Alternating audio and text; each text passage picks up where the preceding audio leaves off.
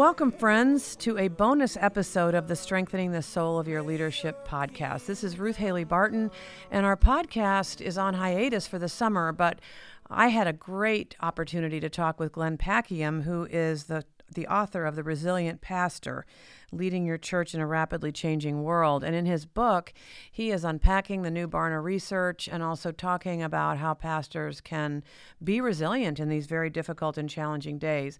I had such a good time talking with Glenn. We talked about why it's so hard for pastors to prioritize their life with God. We talked about the difference between performing our spirituality and cultivating a spiritual life. We talked about four challenges for pastors, four challenges for the church.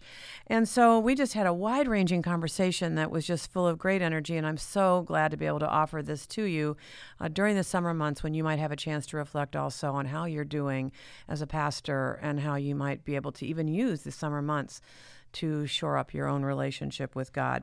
Also, want to let you know that even though we're on hiatus this summer, we are busily planning for a new season that will start in the fall. And the season is on my new book, Embracing Rhythms of Work and Rest from Sabbath to Sabbatical and Back Again. And so that will be our fall season. And the book will be launching in the fall, and this podcast season will be me speaking with uh, many really great guests about um, the Sabbath and how we all can incorporate Sabbath and sabbatical into our lives. So, hope you enjoy this bonus episode, and I look forward to being back with you in the fall. Glenn, it's so good to be with you, and I'm really, really excited to talk about your new book, The Resilient Pastor Leading Your Church in a Rapidly Changing World. Thank you for writing it. The first thing I want to say oh. is just thank you for writing it. It's it's a very important book. Thank you, Ruth, and what an honor to talk to you. Mm-hmm. I'm so grateful for who you are and for the gift that you are to the church and to so many of us as leaders and pastors. Oh, well, I feel like this conversation has been a long time coming. So maybe let's start by you just telling us the story of how this book came to be, because I, I found that kind of fascinating. Yeah, in early 2020, uh, I think February of 2020, David Kinnaman, the president mm-hmm. of Barna, approached me and he said, Hey, would you want to partner with us to write um, a book about the you know challenges of doing ministry in a mm-hmm. changing world and and I thought, wow, what a privilege to be able to partner with with Barna. They're obviously mm-hmm. known for their data and insights, and I love kind of pairing, you know, situational analysis with theological reflection, mm-hmm. pairing insight with wisdom. So I, I, I jumped at the chance. I thought, man, this is great. And then I outlined these eight challenges that are facing the pastor and the church: four for the pastor and four for the mm-hmm. church. And then shortly after that, the pandemic broke out. Yeah. So the best laid plans, so thought, right? yeah, exactly. And I thought either either God has tricked me into saying yes here, or He knew what He was doing, and this this is going to be a project that. Um, you know, has some has some need to it, and so uh, we got to work together, me and the and the Barna research team, in the fall of 2020, mm-hmm. kind of putting these questions mm-hmm. together, and they went out to hundreds of pastors, even early 2021. And we also got to ask some questions of the general population, mm-hmm. which was really, really uh, helpful to kind of gauge their attitudes toward church and towards the pastor. And and then I did some focus groups on my own with pastors in the U.S., Canada, and the UK, just to kind of say, okay, here's what we're hearing back from these surveys. But what about you guys? Tell me your stories. Let's go beyond mm-hmm. the numbers here into these stories. And so all of that sort of formed kind of the the insight piece, mm-hmm. the wisdom mm-hmm. piece. I was culling from church history and from the scriptures themselves. Uh, because uh, Ruth, I kind of got tired of people saying this is all unprecedented. I mean, yes, in some ways, of mm-hmm. course, every mm-hmm. moment is is new, and yet there's nothing new under the sun, right? right? There's a sense yeah. in which the church has been here before, and it's a little bit like our Elijah moment. Lord, I'm the only one, mm-hmm. you know. And God saying, actually, turn the pages of history yeah. back. Look at the 300s, the 500s, mm-hmm. the 1500s, whatever. So I've tried in the book to provide some wisdom from our greater church family here, not only the global church, but also the historic church. Yeah, thank you. You know, one of the things that struck me was just your own personal story, too, of being a pastor in a church where your senior pastor had a significant moral failure and just how that spun you and spun your own sense of your own calling. So, could you talk a little bit also about your personal story and how it informs yeah. the work that you've done here?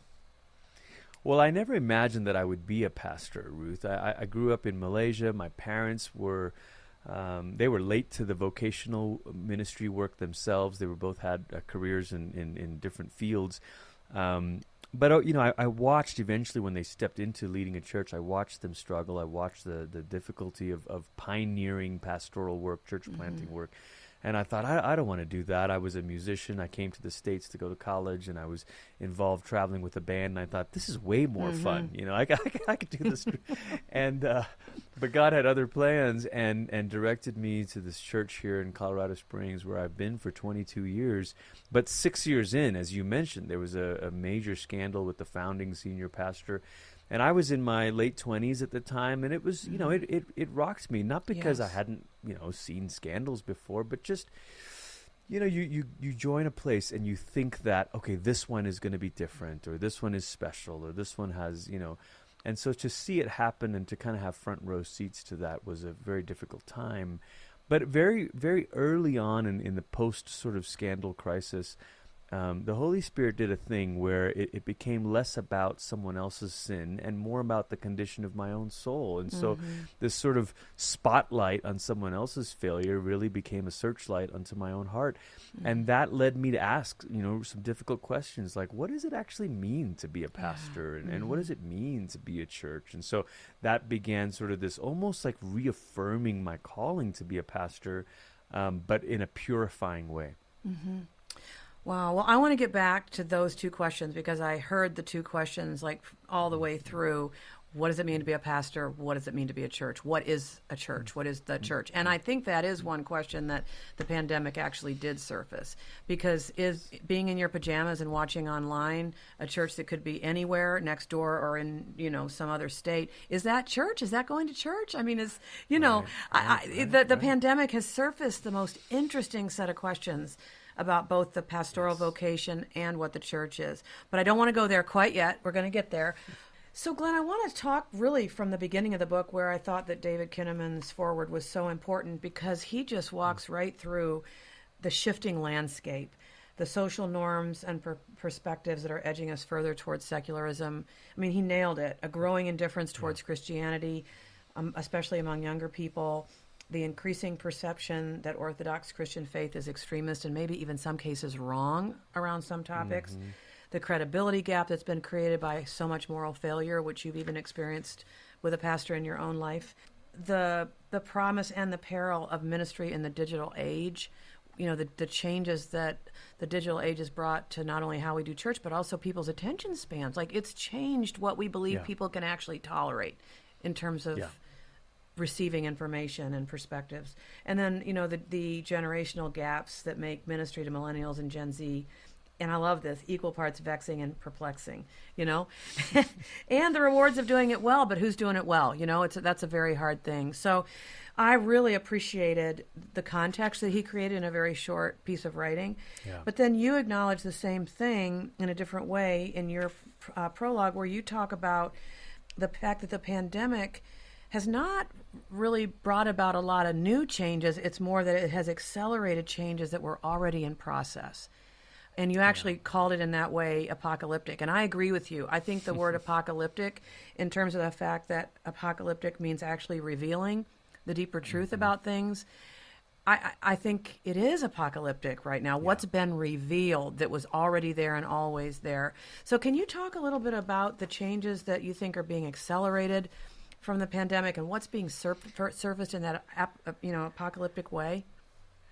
Yeah, you know when, when when people think about you know wars and plagues and you know all of this stuff, you're like, oh my goodness, this mm-hmm. is the apocalyptic, as in end yeah. times. Well, actually, that word, as you said, means mm-hmm. a, a, revealing, and the pandemic mm-hmm. was a great revealer. Yeah. So, in some ways, did it instigate some changes? Sure, you know things mm-hmm. like uh, masks becoming the, you know the, the, the you know m- more part of our lives than they ever have been. But in other ways, it accelerated changes, and in other ways, it revealed the changes. So mm-hmm. the metaphor that I use in this prologue is. Uh, of the earthquake that created the tsunami that happened back in 2004. Mm-hmm. You know, mm-hmm. obviously, real event, real tragedy.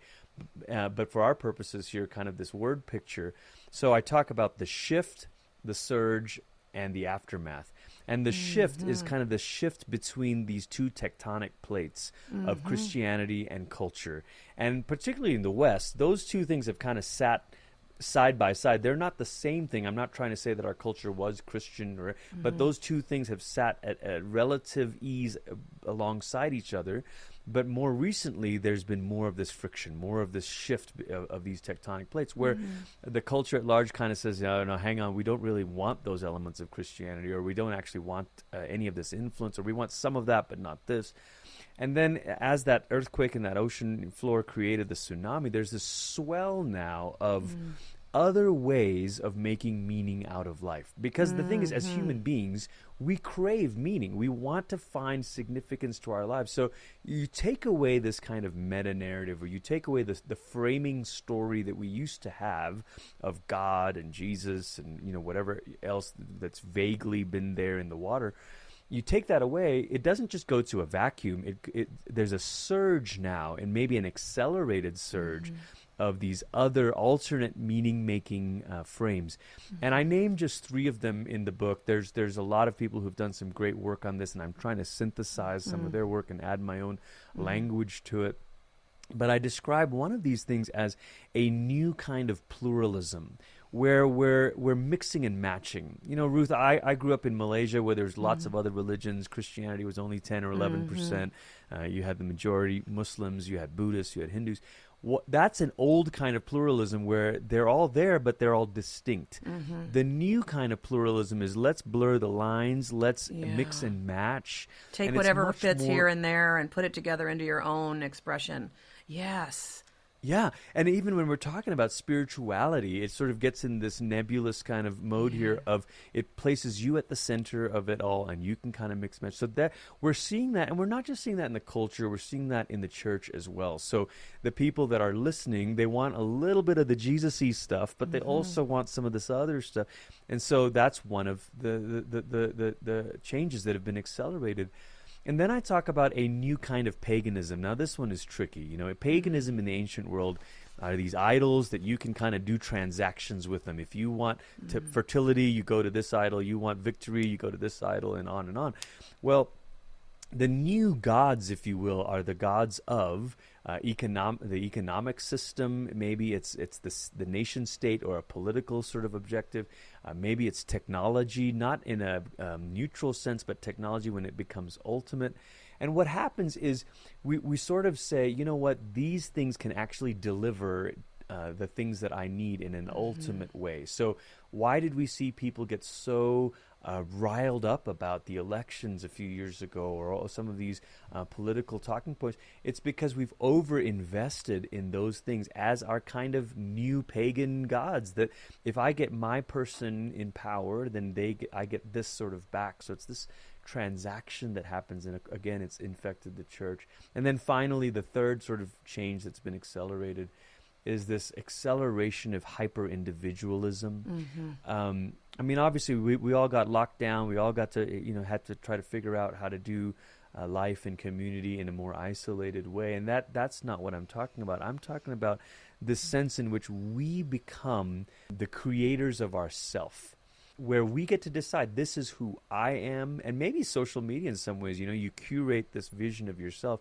but now it's not just an image, it's actually your whole identity is yeah. you're in charge of it. You're in charge of, of crafting mm-hmm. this, and, and then you're in charge of determining how that shows up and gets expressed. And man, once again, you know, I wish I could say, "Oh, that's the big bad world out there." No, no, it's it's mm-hmm. in the mm-hmm. church too. Yeah. Wow. Well, that is, I think, a very helpful encapsulation of some of the things that we're that we're facing and why the pastoral vocation is so hard and challenging right now. When I look at any yeah. one of those things, I can see immediately the the inherent challenges for the pastor. You know, in yeah. in within those realities. Exactly. So, I mean, that's just it's, it's so incredibly real what pastors are facing, and I know that part of your hope in writing this book is to help pastors find their way through yeah. some of these dynamics that we're all facing. And um, if you would restate the data around how many pastors mm-hmm. are contemplating leaving ministry or have left ministry yeah. or whatever, can you recap that data for us? Yeah, it, it really is a, a complex and complicated time, Ruth. And you know, I said the shift, the surge, and the aftermath. The aftermath is messy. So we have mm-hmm. some people who are in our churches, but they're very much leaning towards these these other paradigms or other ways of making meaning. So it, mm-hmm. be, it makes our work very taxing. Some of what I'm trying to do in the book is help us name the complexity. Even if the answers or solutions are, are not simple, we can at least name some of these things. Mm-hmm. And and yeah, so January of 2021, 29% of pastors um, were seriously considering quitting uh, vocational ministry.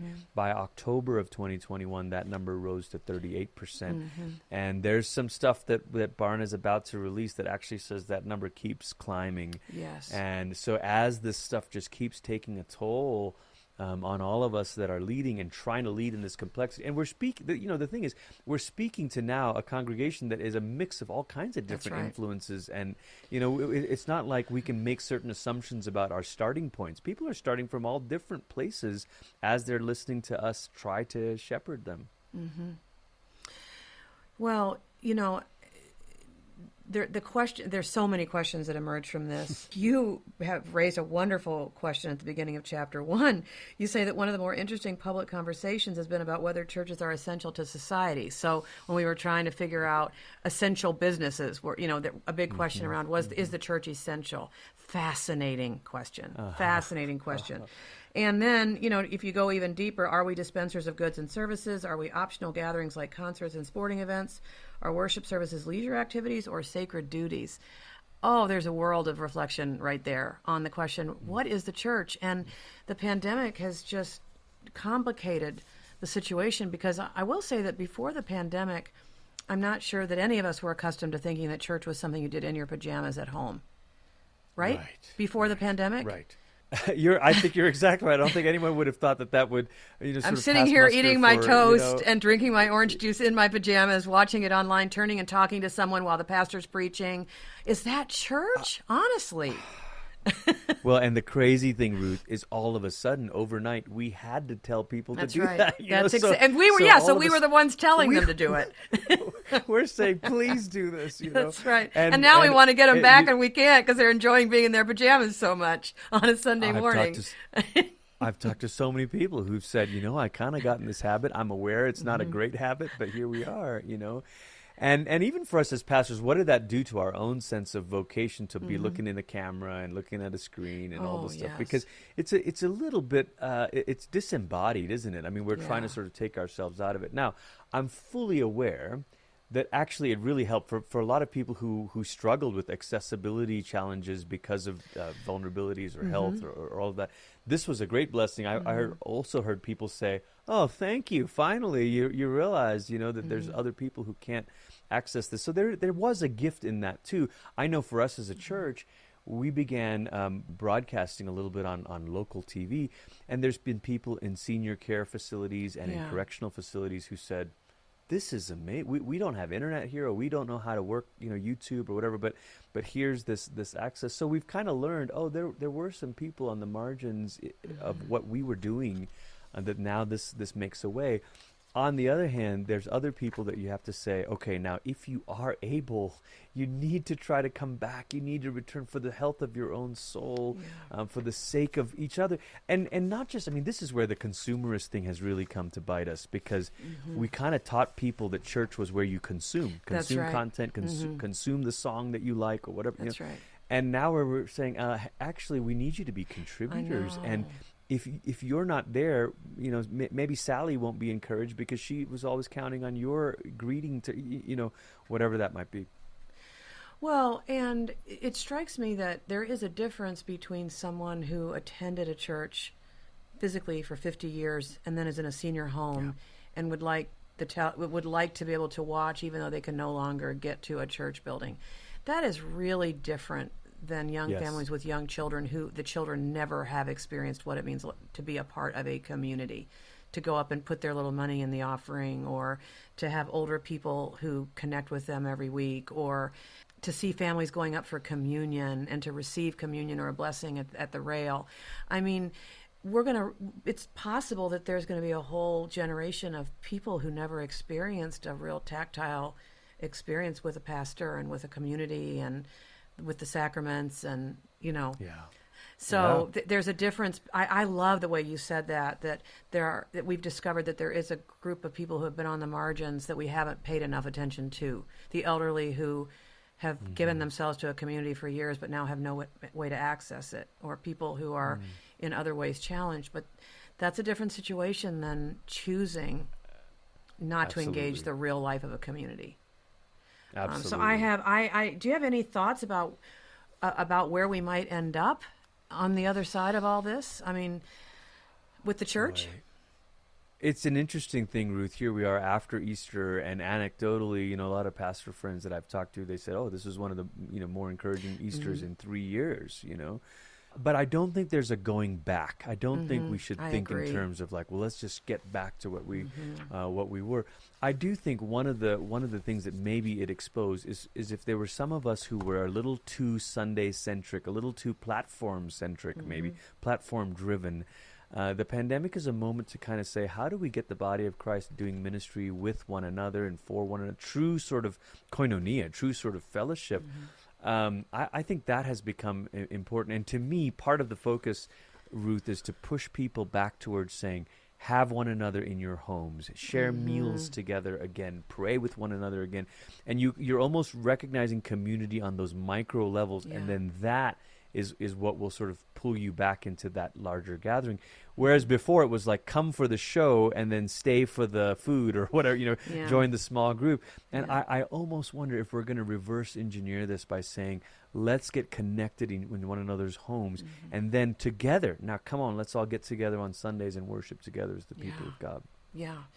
I do wonder if there is going to be a growing and underlying desire for that physical togetherness that that even though for a while we took the you know we had to take the route of watching online and making it more of a spectator thing than it ever was if we're if we might listen to our desires and our longings around community and, and communion maybe do something different with those desires like you said gather in one another's homes but still experience that desire again that and, and an experiential knowledge that it's not the same it's not the Yeah. same to watch online as to really be a part of a right. community and can we capitalize on this moment to, to talk about that in honest not shaming ways but honest ways about what it means to be human with each other Yes. I love that phrase, Ruth, Mm-hmm. what it means to be human with each other because uh, co presence in a room is different than consuming right. content, you know? that's right and and it, it it allows us to talk again about what the family of God means and what the body of Christ means. And so, anyway, yeah, I love that phrase.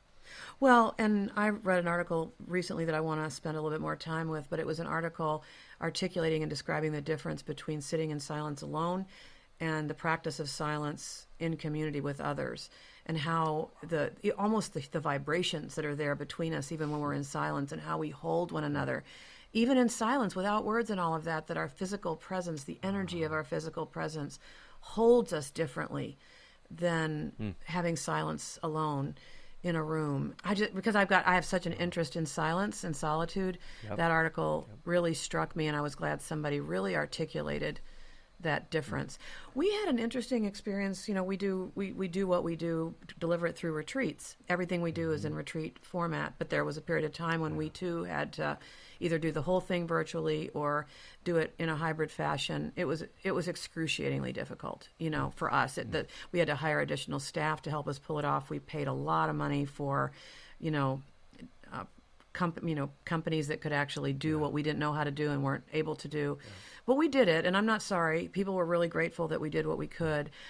But I'm telling you, the minute the mandates started being lifted and people could travel again, I mean, the minute, even while we were completely masked and everything, people were begging us to go ahead and do the in person retreat. They begged us, and they all came. At the minute they could come, they came to a retreat. And our retreats are full and overflowing, and we've got waiting lists.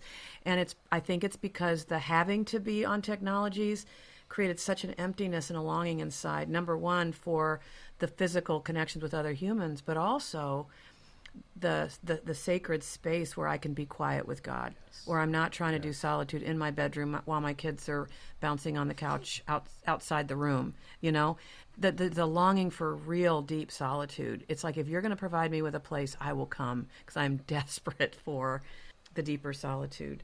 So that's the church. We got so much more to say, but we won't. But now let's talk about the pastor for a minute, okay? So you're asking the question, we are asking the question, what is the church now, especially on the other side of the pandemic? But You also really raised the question so beautifully about what is the pastor, you know, mm-hmm. really, mm-hmm. and how this experience that we've been in together has also caused pastors to question their own vocation. And you mm-hmm. tell about your journey to go see Eugene Peterson, which was completely lovely to read. Um, but then your own your own your own wrestling with the question what is a pastor really? What does it mean for me to be a pastor? Can you talk about that a little bit? I loved reading about that Well, you know, Ruth. I mean, Eugene. What a sage he was to to to all of us, and and Peterson's writings, you know, over the years have been so helpful. And when I I started reading the books that he'd written in the late '90s, you know, uh, working the angles and the contemplative pastor and under the unpredictable plant. And I was reading this in the wake of you know the our own sort of crisis when the when the scandal happened in late 2006. So I'm reading this in early 2007, and it's messing with me in all the right mm-hmm. ways, but also creating confusion. Like like oh my mm-hmm. goodness, so.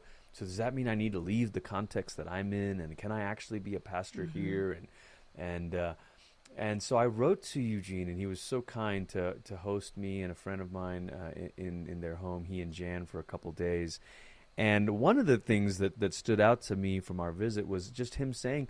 There's no perfect context in which to be a pastor. So mm. we're not looking for ideal conditions. We're not looking for everything mm. to sort of line up and then, aha, this is the perfect denomination or this is the perfect, you know.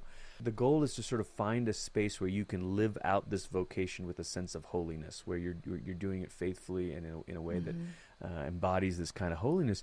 But then, you know, Eugene described the pastoral vocation as someone who pays attention to God at work in the lives and stories and mm-hmm. details of the people, pays attention and then calls attention to it. And that has been so helpful to me over the years because now I don't go into an appointment, whether it's coffee or a more mm-hmm. serious, you know, counseling, pastoral counseling, that sort of thing. I don't go in sort of thinking, okay, how do I fix them or what's the thing? I realize job number one is to be a witness. It's to mm-hmm. be a witness to to what God is trying to do in their lives. And sometimes being a witness means saying, uh, "Do you think that maybe God is trying to say this?" You know. Uh, and, and, and, and oftentimes I realize I'm really just pointing out the invitation to carry a cross. Uh, so someone might come to me in this situation. I might say, Do you know what I recognize here is this cross that God is giving? Or other times it's what I recognize is the grace of God at work in, in, in the midst of and not you know we don't want to do this in Job's comforter sort of ways you know trite sort of ways Yeah. that that minimize it. But there are there are all kinds of ways where our job is to is to again pay attention and call attention to God at work. But that's slow work. That's um, it, you, you can't scale that kind of work. It's you, you don't sort of mass it's very different work than preaching. Um, it's the sitting with prayerfully sitting with another person. Yeah. Yeah that was an amazing opportunity that you had, and I can see why you still cherish it to this day. You know, the opportunity to be with Eugene Peterson for several days and just learn from him. And it sounds like he was pretty pivotal in helping you to clarify your calling in the midst of your own confusion around what it means to be a pastor.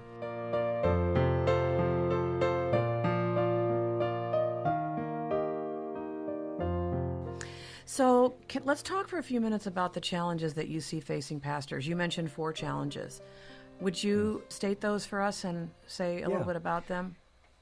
Yeah, uh, the first challenge is the challenge of vocation. Like, what are we actually called to do? What are we actually Yeah. called to be? And and Ruth, this is the sort of thing where, over the decades, uh, p- the expectations from people, it's not as if their way of defining our vocation has just sort of been interchangeable, where one kind of thing replaced the other. I kind of think of it as it's just stacked.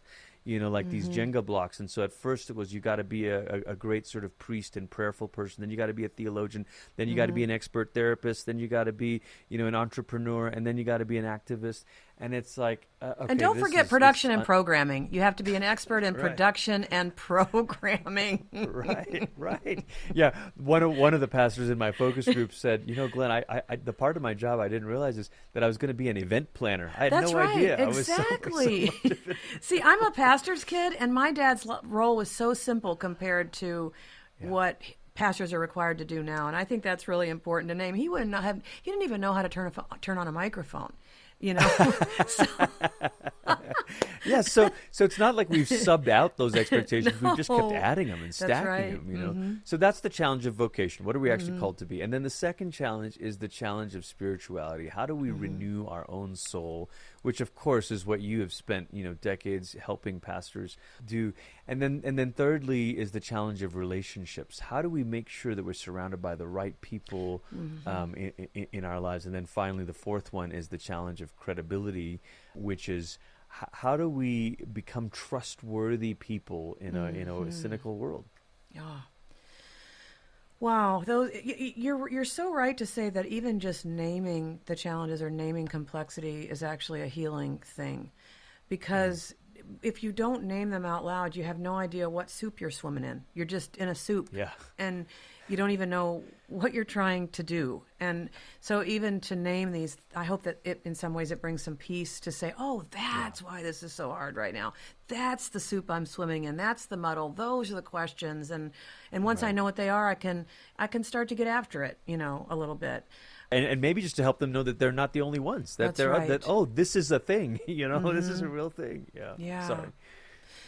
So I wanted to conclude by, you know, us meeting in this place that we that we now know we have in common, and that is the concern for the pastor's spirituality. And I'd like to conclude our conversation by talking a little bit about what you've learned about pastor's spirituality, what you're seeing, what are the questions, what do you think is needed, because um, that's where our, my passion and your passion would meet. Because I too Yes. have a great deal of concern about spirituality. And you already mentioned a true truth, and that is that the word spirituality is used in a lot of different ways right now. Yeah, in that yeah. you know part that you talked about the pluralism, and so maybe even talk about that a little bit. How do you understand spirituality, and what are the challenges there for pastors?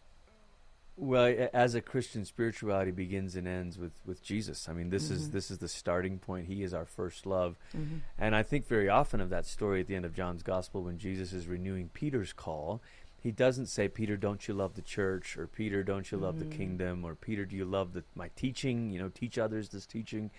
Uh, he says, "Peter, do you love me?" And and for all of us as as Christians, that's where we start. That is our first love. That is our Mhm. first call. And so spirituality is about this recalibrating our hearts, reorienting our hearts back to Jesus. Mm-hmm. That's the one that we're we're trying to to reorient toward. But I think why it's so challenging, Ruth, and why I'm so so grateful for your work, and I reference your work in this chapter. You wrote a reflection paragraph at the end of this chapter. Is is because we we as pastors, number one, we think that that's a luxury that we're not Mhm. supposed to take time for ourselves.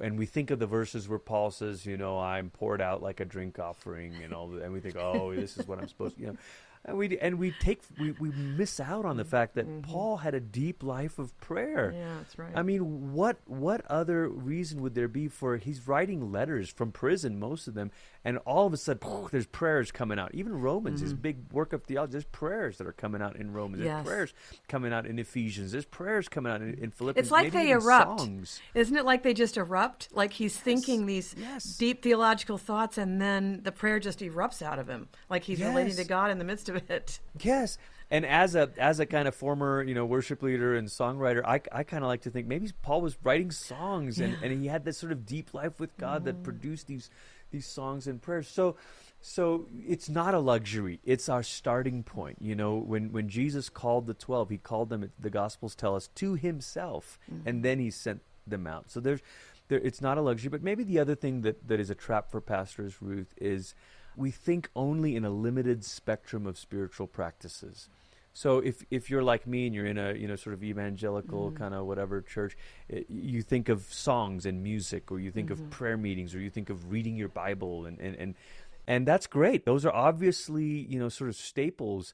But I think what happens to us, and there's actually some sociological research on this when I was doing my doctoral work on on hope, I discovered that, that when people who work in a certain line of, of work, there are certain things that fatigue the muscle, you know? And so when you are constantly engaging God publicly with this sort of same mode, you're you're in a way performing your spirituality. You're you're doing your per- Yes. a performance of your Mm-hmm. piety.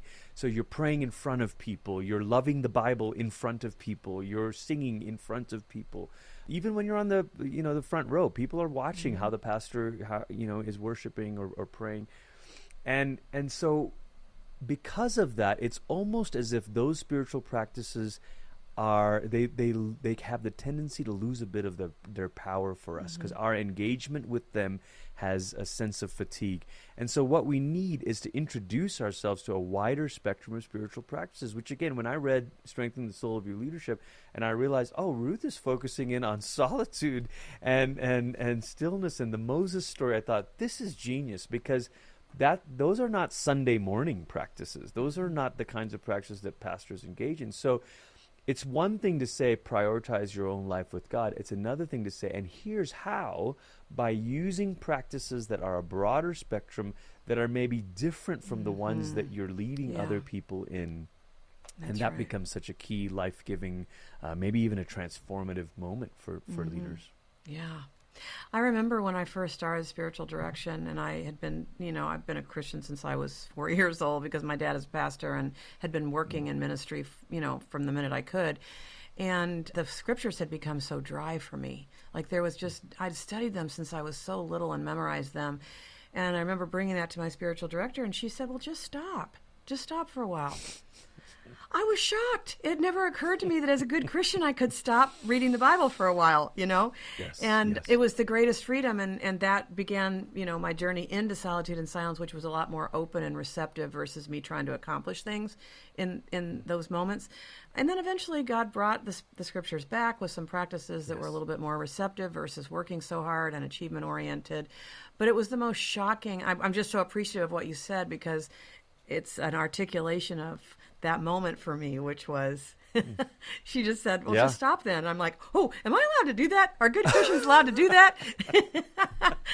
well, and, Oh. and, and and in a similar way for me, you know, having spent a number of years, Mm-hmm. my first nine, eight or nine years at New Life, you know, leading worship through music and song, and then all of a sudden discovering life in reading prayers out of an Anglican prayer book or listening to an evensong choir singing Mm-hmm. Yeah. the Psalms. I mean, some of us, I, I think people around me wondered, like, has Glenn gone off the deep end here? Mm-hmm. You know, and and our tendency is to, you know, let's use the metaphor of a well. You know, our tendency, if a well is no longer able to to, to replenish us and quench our thirst because we're serving other people water out of mm-hmm. this well, we tend to sort of say, oh well, there must be something wrong with the well, and we poison the well. And this is what people do. Mm-hmm. Oh, this is all mm-hmm. bad, or this is all wrong. But actually, the answer for us is just dig a new well. It's the same water table. It's the Holy Spirit that l- reveals Jesus. The same water table, but we need a new well to access Yes, this I love uh, when the other one is is not quenching. Yeah, that's that's wonderful. I love that metaphor. I'm going to take that with me. As we close, you have uh, some data in here about pastors' spiritual investment in themselves. Uh, you asked a simple question How simple or difficult is it for you to find time in your ministry schedule to invest in your own spiritual development? What did you find out about? What did you find out? And and then I want to talk about the why of it. You know, as we're closing, and how we can Well, be in encouraging respo- in the end. Yeah, in response to that, 53% of pastors said it's somewhat difficult or very difficult. So it's about half pastors like this is Mhm. difficult. Mm-hmm. When we slice this by age, the pastors over 50, it was a little bit better. Instead of 53%, it was 47% said somewhat difficult or very difficult. But then under 50, it's actually higher. It was Mm. 60%. So there's a there's a little bit of a disparity there. And I don't know, uh, you know, all the reasons of, of, of why that is, Ruth. But I think what uh, one of my guesses is the pastors who've been at this a while uh, are women and men who recognize you don't you don't last if you don't prioritize your own sort of right. life with God. Mhm. And I think I think for anyone who's in that, you, know, maybe you're you're in your first decade of ministry, you've got a lot of natural, maybe youthful, God-given energy.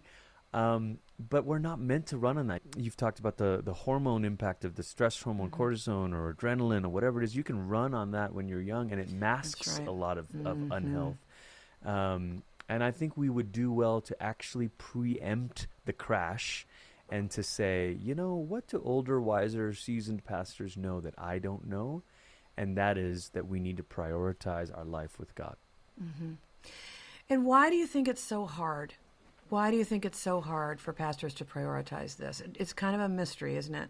How we come into ministry because we love God and because we feel called to it, and then somewhere through the whole experience, all of a sudden that relationship has faded, and there we are just working really hard for, for Jesus. Eugene wrote that the past the, the busy pastor is busy for two reasons. He's either lazy or he's vain, you know. Mm-hmm. And I think I think what Eugene meant is uh, lazy because it actually takes quite a bit of work, Ruth, to intentionally carve out time in your schedule. Mm-hmm. It takes quite a bit of work to educate our people. We talked about the, those stacking expectations. It's a lot of effort to keep helping our people understand this is my job, this is not my job, this is your anxiety to carry, this is not my anxiety mm-hmm. to carry, and, and, and on and on. So, yeah, lazy's a little bit, that that's maybe a bit harsh, mm-hmm. but, but uh, maybe we don't want to take that work because it's a mm-hmm. lot of mm-hmm. work. And then the vanity thing is real. I mean, yeah. I think all of us need to search our own souls because because um, busyness feels like importance. Uh, I I feel better about myself when people are liking my posts or commenting on my sermon or thanking me for a visit. Um, versus when I'm sitting in silence and solitude with God, mm-hmm. where's the accolades there? You know, yeah. and so there's there's probably some some sort of complex web of factors but again, the uh, here's the you know it's, it's like the book. Um, it's like writing, reading a book on how to read. You know how to mm-hmm. read better. like how do how do we actually diagnose these problems if we won't stop and be still? Mm-hmm. And, and and maybe there are places where they need uh, your retreats. They need spiritual guides, spiritual directors to almost serve as a kind of intervention. Yeah, I agree. Uh, mm-hmm. and to make us recognize what's really going on. Mm.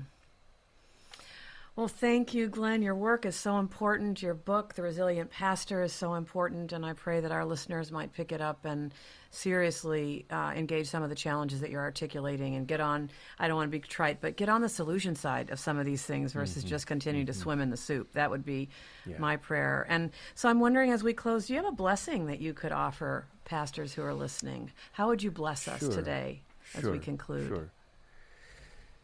Pastor, may you have the grace of God abound to you in every way. That you would recognize how deeply the Father loves you, how Christ, the risen one, is at work in and through the church by the Spirit, so that you can live lightly and freely, so you can recognize that the pressure's off and that if Jesus is risen from the dead, your labor mm-hmm. will not be in mm-hmm. vain. I bless you with that freedom mm-hmm. today. Mm-hmm. Amen. Amen. Thank you.